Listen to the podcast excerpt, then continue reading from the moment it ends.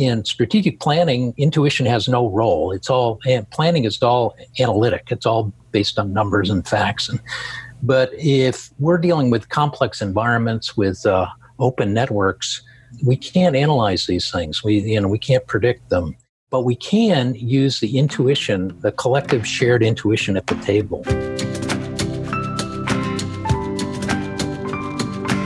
I'm Celisa Steele. I'm Jeff Cobb, and this is the Leading Learning Podcast.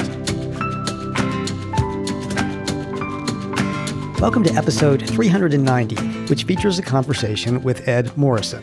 This is an encore airing of an interview from our archives.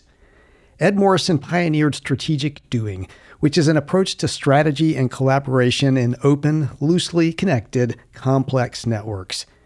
Ed co-authored the book Strategic Doing: Ten Skills for Agile Leadership, which collects and organizes what he and his colleagues learned over many years of strategic doing with a variety of groups in a variety of situations.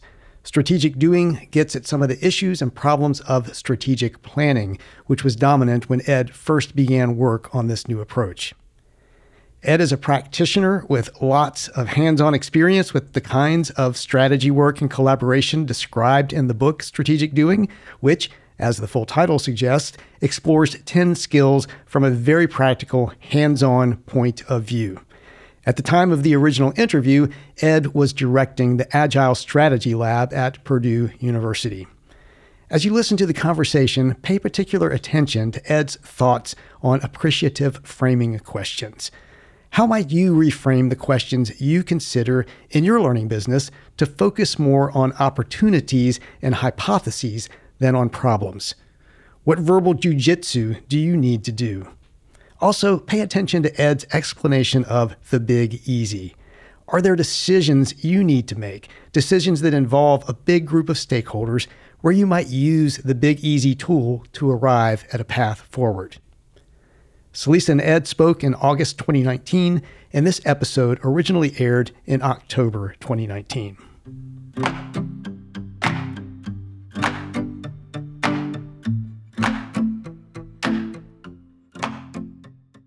Would you just start by explaining to listeners what strategic doing is and how it came to be?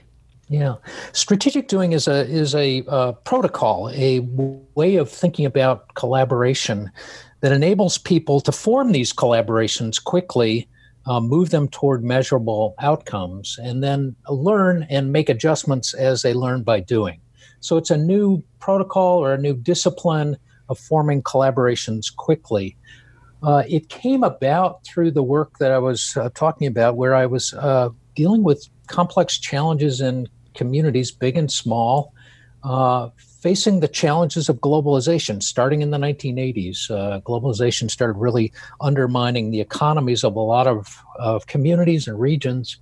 And of course, they were focused on how do we how do we adjust to this new world of, uh, of um, uh, global competition. Part of the challenge, of course, was uh, bringing people together. And the only real approach that we had at the time was strategic planning, which I had learned in my corporate strategy work uh, and had applied. Uh, I was a corporate strategy consultant working for big companies like Ford and General Electric before I went off on my own. But the problem with these big planning models is that they don't work very well in Uh, situations where nobody can tell anybody really what to do. So open networks or or um, these loosely connected networks, uh, strategic planning just doesn't work. So in the early nineties, I started exploring a new approach to strategy, really based on open source software development. And uh, for about twelve years, I worked on this. And by two thousand five, I was convinced that I had a model in my head Uh, that worked, that I could replicate, but I didn't know how to teach it. So I came to Purdue to learn how to teach it, and I've been at Purdue ever since. So that's that's in, in a nutshell where strategic doing came from. Well, and you've already touched on it some, but you know, c- collaboration really is core to strategic doing, and, and that collaboration then involves, of course, conversation. Mm-hmm. And I know in the book that um, you and the the other four co-authors, uh, you unpack ten skills uh, needed for collaboration. And, you know, I think for me, this is really interesting um, because we talk a lot at Leading Learning around the idea of we often don't know how to learn. So much of, of the educational offerings out there really focus on on content and not really helping um, people learn how to learn or learn how to learn better. And I think similarly, you and your colleagues are really focused on this idea of collaboration and that we know collaboration is important, but that doesn't mean we know how to do it. And so right. You're down there digging into these different skills. Um, and I know we're not going to have time to touch on all ten of the skills, but I'm hoping we can get to a, a couple of them in our conversation mm-hmm. today.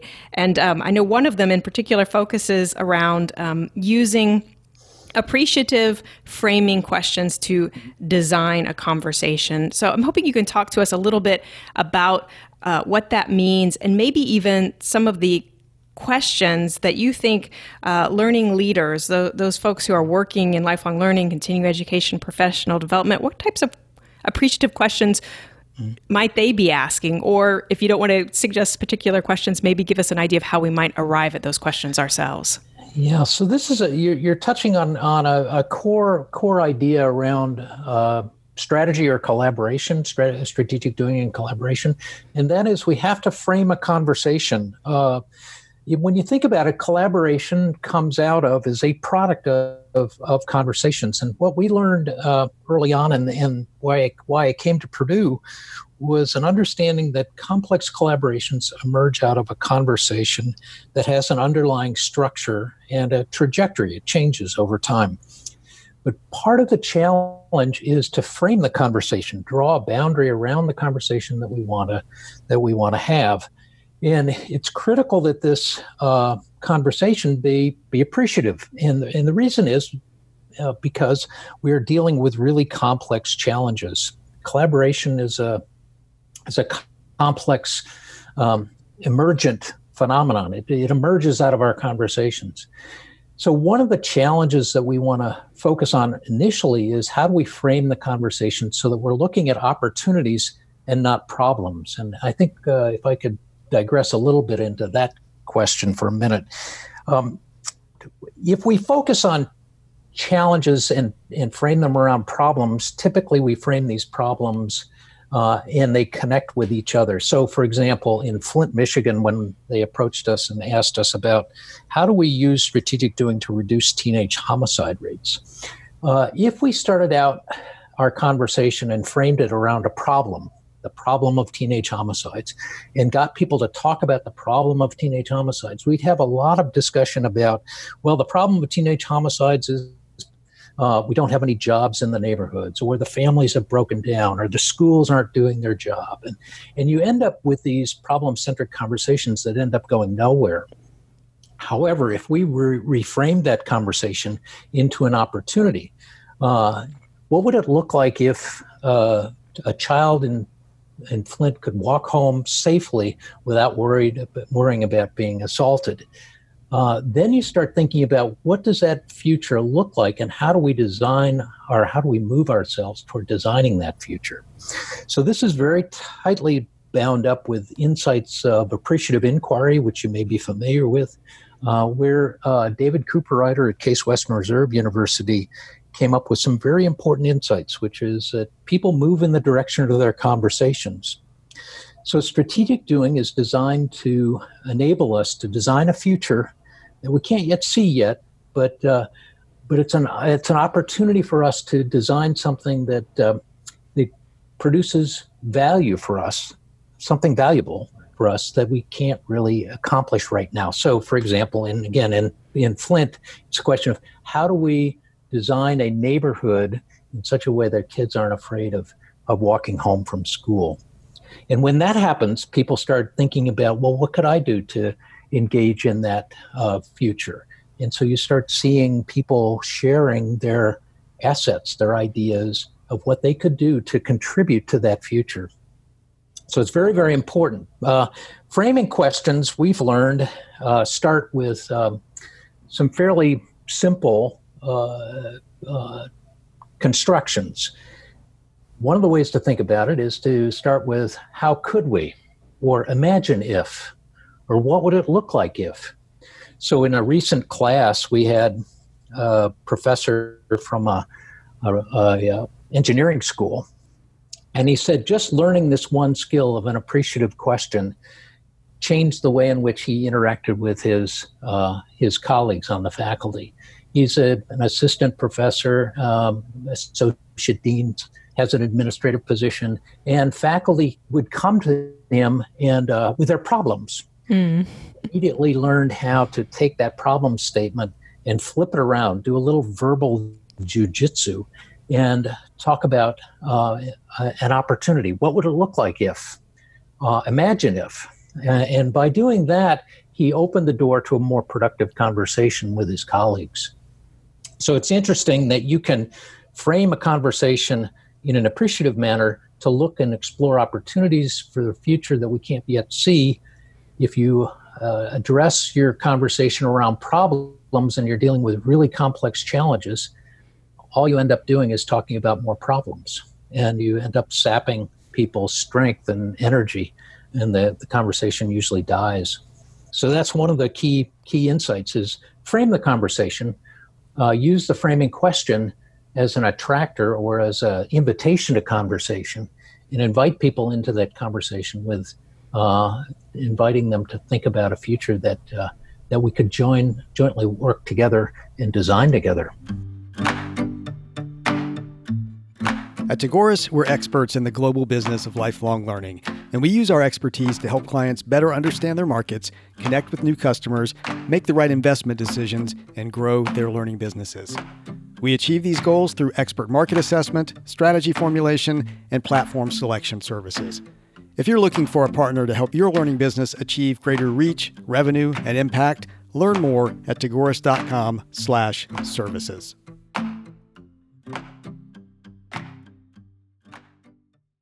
Well, I think that's a really important point uh, to, to focus on those opportunities, not the problems. So I'm thinking in in terms of a learning business, I can imagine, for example, perhaps uh, a non-appreciative inquiry approach might be, you know, our, our enrollments are dropping or our attendance at the conference is falling. But as you were just saying, if we can apply a little verbal jujitsu, instead look at the opportunity to better serve the professionals in field X. Um, so, so, so here's a... an example. I mean, as a conference, uh, you know, imagine we had a conference in which people came to our conference uh, seeking powerful learning experiences that they both created and shared. What mm. would that look like? So you you you invite people to think about this in a in a different way, or or how could we create a uh, memorable learning experiences for everyone every month, not just you know once a year, but uh, how do we do that every for everyone in our organization every month? Um, or what would it look like if our organization became a test bed for the latest ideas in adult learning? What would that look like? So now you're starting to, to uh, trigger some imagination on the part of your potential participants in your conversation. And you're inviting them, as I said, you're inviting them to design a future that you can't really see yet, but um, but you think it's out there. Potentially out there. It's a hypothesis. It embeds a hypothesis about a future that you could do together, you could work on together. That's great. And I think, too, that the idea of the hypothesis is then that you're going to go out there and be testing it. And that's part of, again, that emphasis you have on on doing, right? It's not just talking. Ultimately, you're going to move beyond the conversation.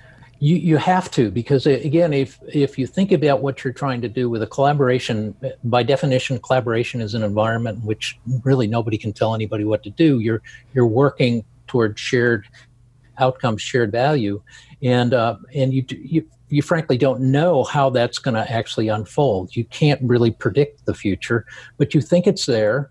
Uh, you think you can create value together that. that uh, neither one of you or, or your partners can't create by themselves. And you've got to start then running experiments. And as you run these experiments, as you start doing things together, and in what we like to call micro commitments, just small commitments, then you start building trust across the network. And that's what really starts to move the network forward. Well, great. So so that was, you know, we touched just briefly there on one of those skills um, around that, that framing question and making sure that you really give im- good, important thinking to what that question should be. Another skill that you talk about is is making decisions, that, that choices have to be made. Um, ultimately, you have to sort through options and, and then pick one to move forward with, to test, as we were just talking about with the hypothesis. And um, one of the things that I found really interesting in, in the book is that you have uh, a tool for doing that. And so I'm hoping you would talk about uh, the two by two matrix and the big easy sort of, uh, I guess, flavor of that. Yeah. Yeah. So strategic doing, we designed strategic doing to to think about networks and how do we build networks and how do we how do we do things together in a linked, leveraged, and aligned way, all of us taking small steps and growing our network and, and moving it toward an outcome, as I said, that we can't see yet. And so the whole notion of this is is uh, is linking and leveraging across your networks and engaging people in your in your networks to work with you on projects that they would find valuable as well. So the challenge, of course, is to, we can come up with all sorts of great ideas, and we've all been in those brainstorming sessions where we fill the wall with butcher block uh, idea, butcher block paper with ideas on it. Uh, but again, we, we have to figure out what to do next. Uh, we have to narrow things down. We can't do everything. So we came up with this idea of the big, big easy. And the, and the reason we want to evaluate our ideas along two dimensions is because we want to uh, engage other people in, in this work. So the big idea is uh, is one that creates a sense of uh, transformation. It's something that uh, people can get excited about. So we asked people to rank on a one to five scale. You know, how big an idea is this? If we're wildly successful, is this going to get us closer to answering our framing question? And if uh, if it's big, then it's a five. If it's one, if it's small, then it's a one. Um, we also, however, on the second dimension, we also need to be developing small wins. We all know that uh, again, people won't hang around if we're just talking. We've got to actually do things, and, and so developing some small wins involves um, uh, pragmatism. You know, it involves coming up with practical ideas. And so we ask, how easy will this idea be to start to implement? How easy will it be to generate small wins? And so we ask people to evaluate each one of these according to uh, uh, how easy it is. And uh, again, on a five-point scale, simple five-point scale. By doing that, you're you're evaluating, you're you're figuring out the balance point between a big idea and an easy idea. And it's a, again, it's a balance point. And by asking your participants to do this in an open session, you're creating a transparent way to do a fairly sophisticated analysis of these opportunities to rank them. And so the big easy is the is the idea that comes out with the highest score. Now, uh, what we're tapping into here is uh, strate- what we call strategic intuition.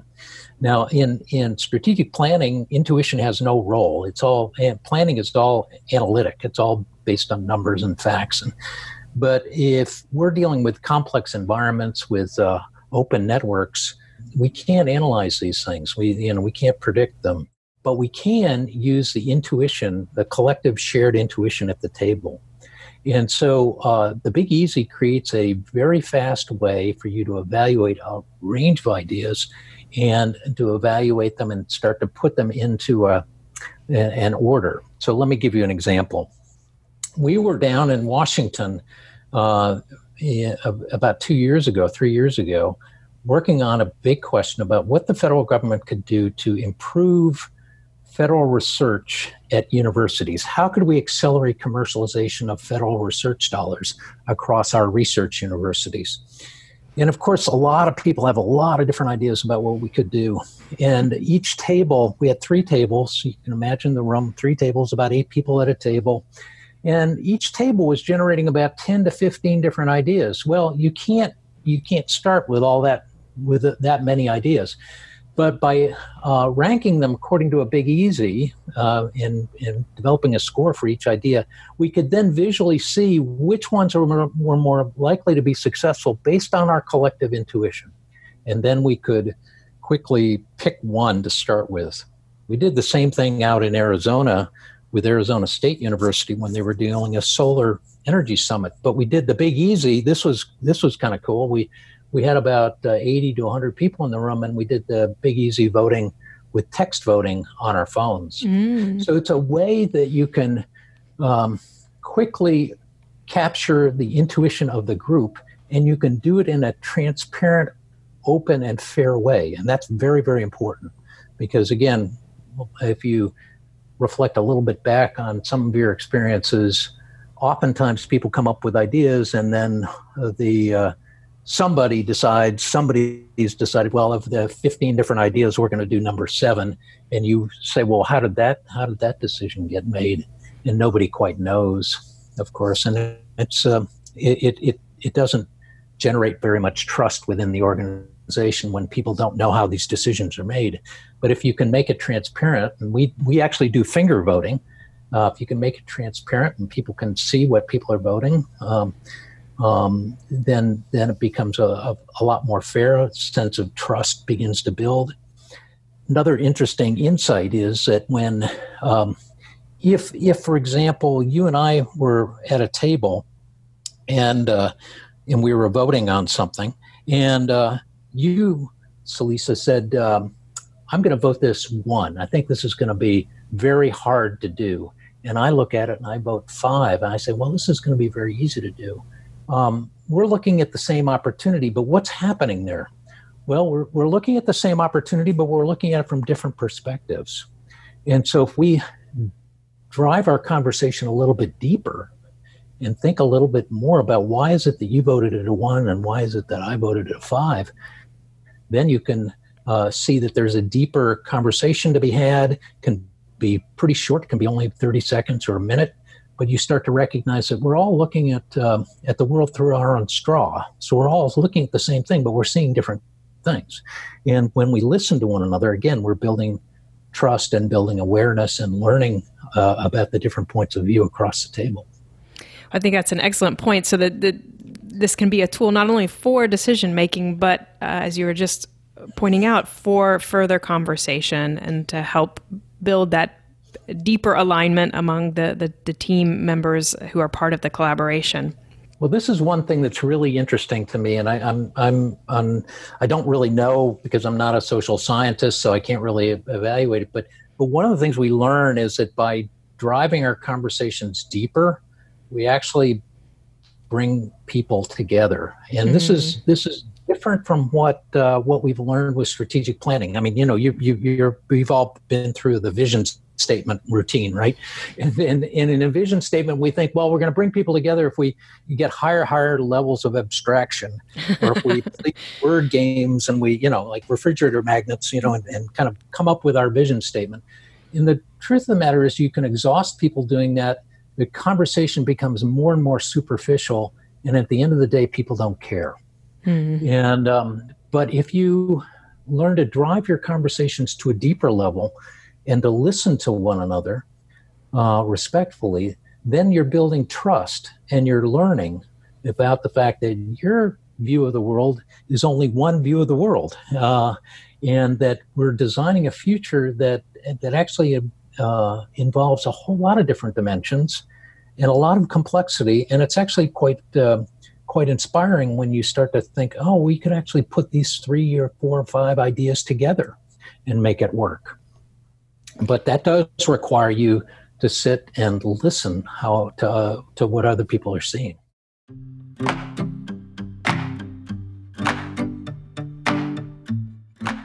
One of the other points you make um, in the book is that, you know, none of the skills are are rocket science. You know, they are they're pretty um, simple. That doesn't necessarily mean they're easy, but they are simple skills. Um, and of course, they take time and effort to get better at them, to practice them, to learn how to frame those questions, or to learn how to uh, have these discussions around a, a big easy, for example.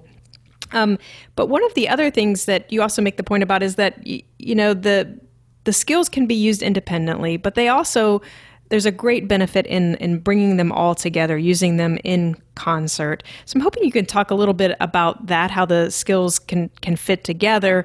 Um, and then as part of that, um, I think also too, just the role of, of teams or, or groups in agile leadership.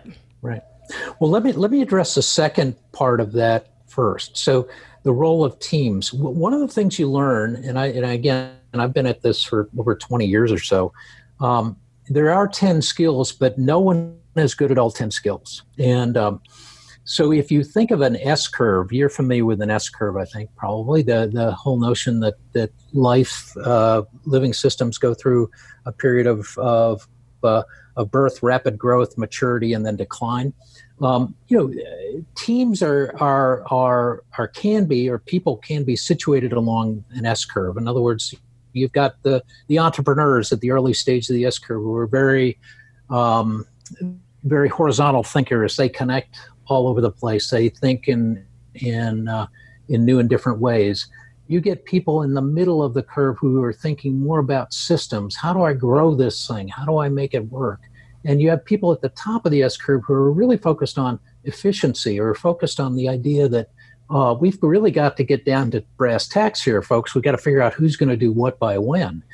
Well, this is all part of the notion of cognitive diversity, and our and our ten skills actually map pretty closely to an S-curve. And so one of the things we have learned is that when we're facing these really complex challenges, um, a transformation of any sort is complex.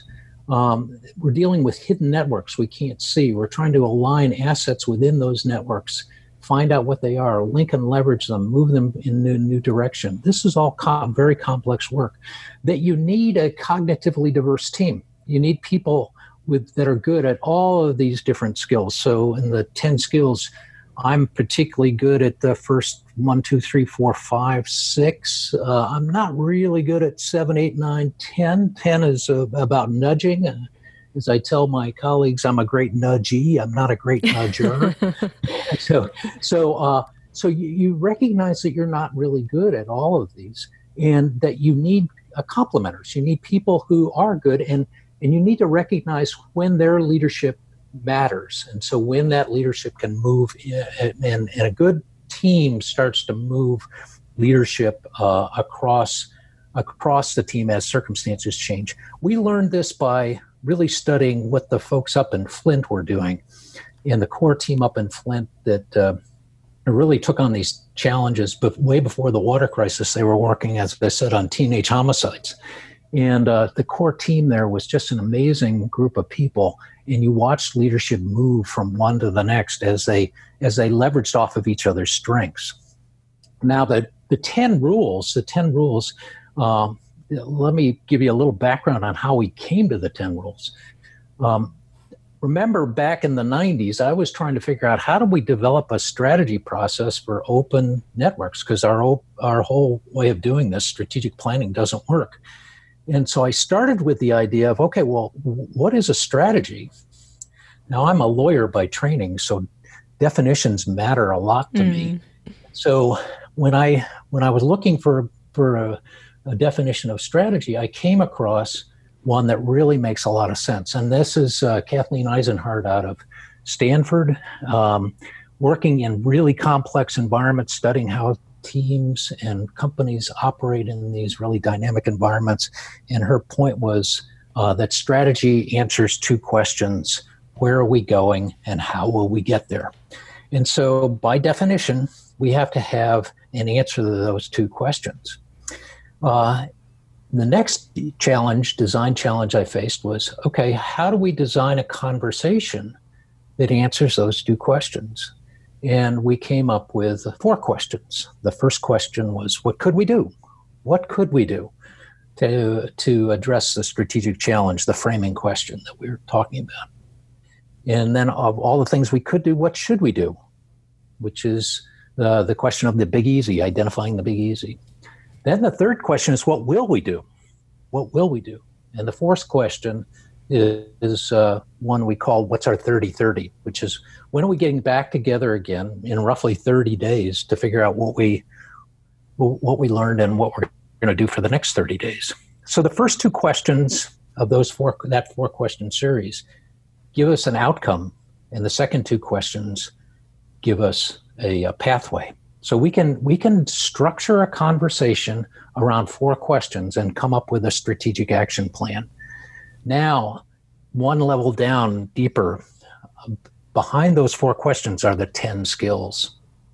And so the ten skills enable you to manage, design, and manage that entire question, that entire process of, um, of building a strategic action plan or a collaboration going forward. So the, the ten skills is really where the practice meets the research. And if you really want to learn strategic doing beyond what you can read in the book, uh, you'll probably want to learn, why does this work? Why do these ten skills work? And that's really where the practice meets the research. So when we decided to write a book, we actually decided not to start out um, historically with where we where how this all evolved, but we said, you know, what's really ma- what really matters is people needing to be aware of the, these ten skills. And so we wrote the book around the ten skills. And so uh, the ten skills, as I said, are uh, simple in the sense that they are common sense. Uh, yeah, I don't think you read anything in that book that uh, you said, "Whoa, geez, I don't quite understand that." Um, but they require practice. They they they require practice to master these skills, just like any discipline, just like uh, you know, playing tennis or playing the piano or you know, learning to swim. You have to to to practice them to master them, and uh, that's why that's what's so critical. So the ten skills enables us to teach these this discipline. And when I say I came to Purdue to learn how to teach this, it's when we came across and designed the ten skills that I realized that we we had a discipline that we could teach people. And the the the kind of the about five years ago.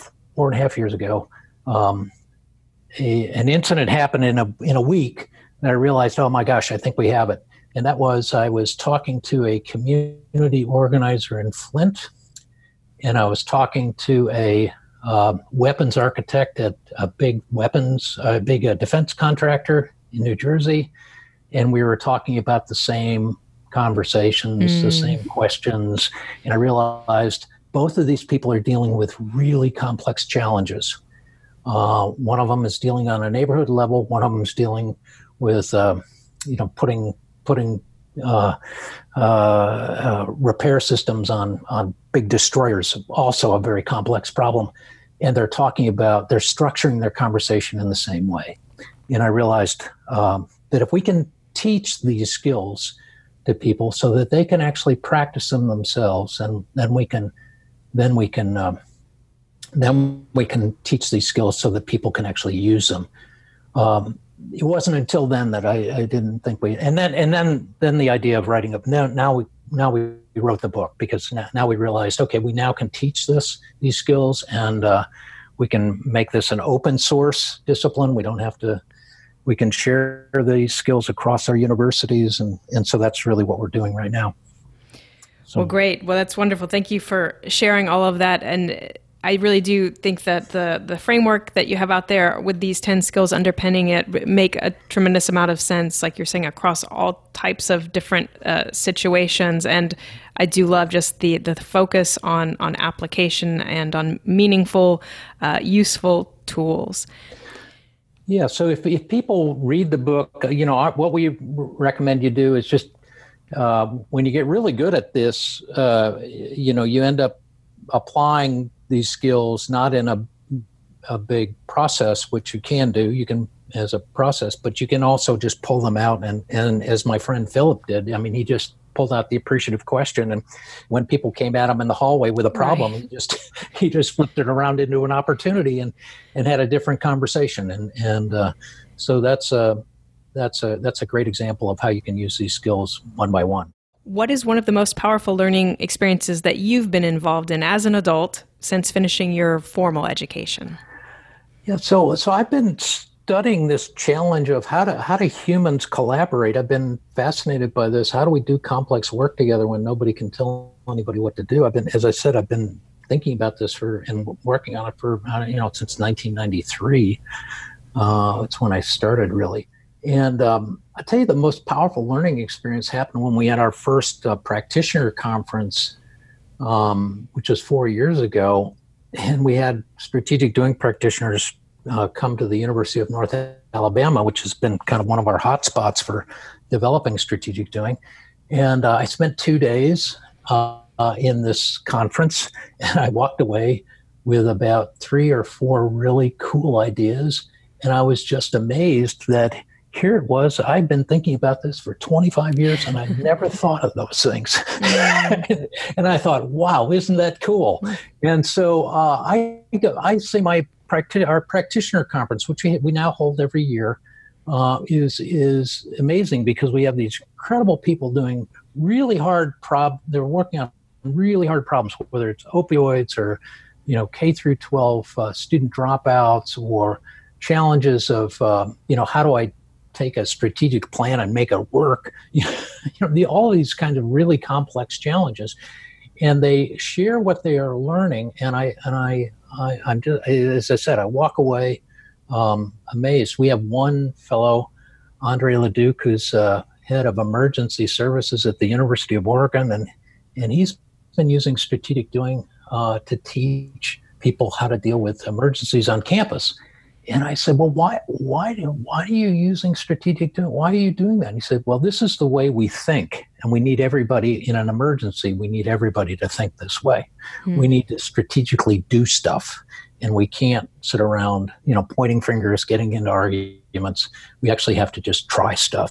And so building that discipline in groups is critical for dealing with with emergencies. And so we've actually also had FEMA come to our workshops and, you know, so part of the part of the exciting aspect of this is that it's uh, this is like a you know a uh, oh I don't know a prayer practice or a meditation practice or a, you know a, I'm sure an artist. I'm not a pianist or a musician at all, but I'm sure that uh, uh, someone like Yo-Yo Ma, who I was fortunate to meet, um, you know sees sees in their their work in the discipline deeper and deeper levels. Uh, and that's what I see in this, and I just I'm just amazed by it. I just it's it's it's quite uh, inspiring, and it keeps me going.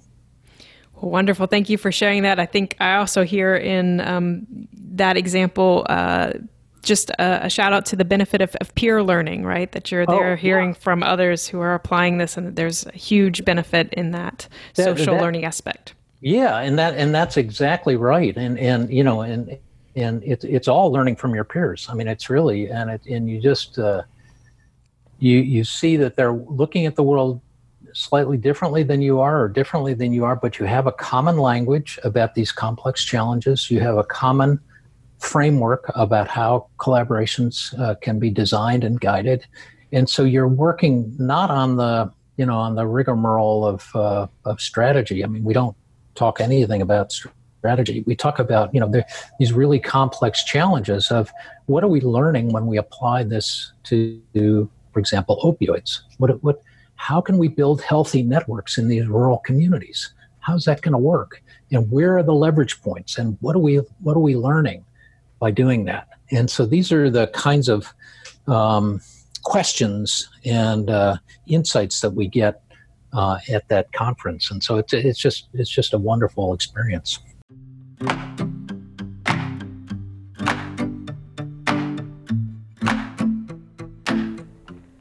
Ed Morrison is co-author of Strategic Doing: ten Skills for Agile Leadership. In the show notes for this episode at leadinglearning.com slash episode 390, you'll find links to the Strategic Doing website and Ed's profile on LinkedIn. At leadinglearning.com slash episode 390, you'll also find options for subscribing to the podcast. And we'd be grateful if you would subscribe if you haven't yet, as subscriptions give us some insight into the impact of the podcast. We'd also be grateful if you would rate us on Apple Podcasts or wherever you listen, especially if you find the Leading Learning Podcast valuable. Those ratings and reviews help us show up when people search for content on leading a learning business. Lastly, please help us grow the Leading Learning community. At leadinglearning.com slash episode 390, there are links to find us on X, LinkedIn, and Facebook. Thanks again, and see you next time on the Leading Learning Podcast.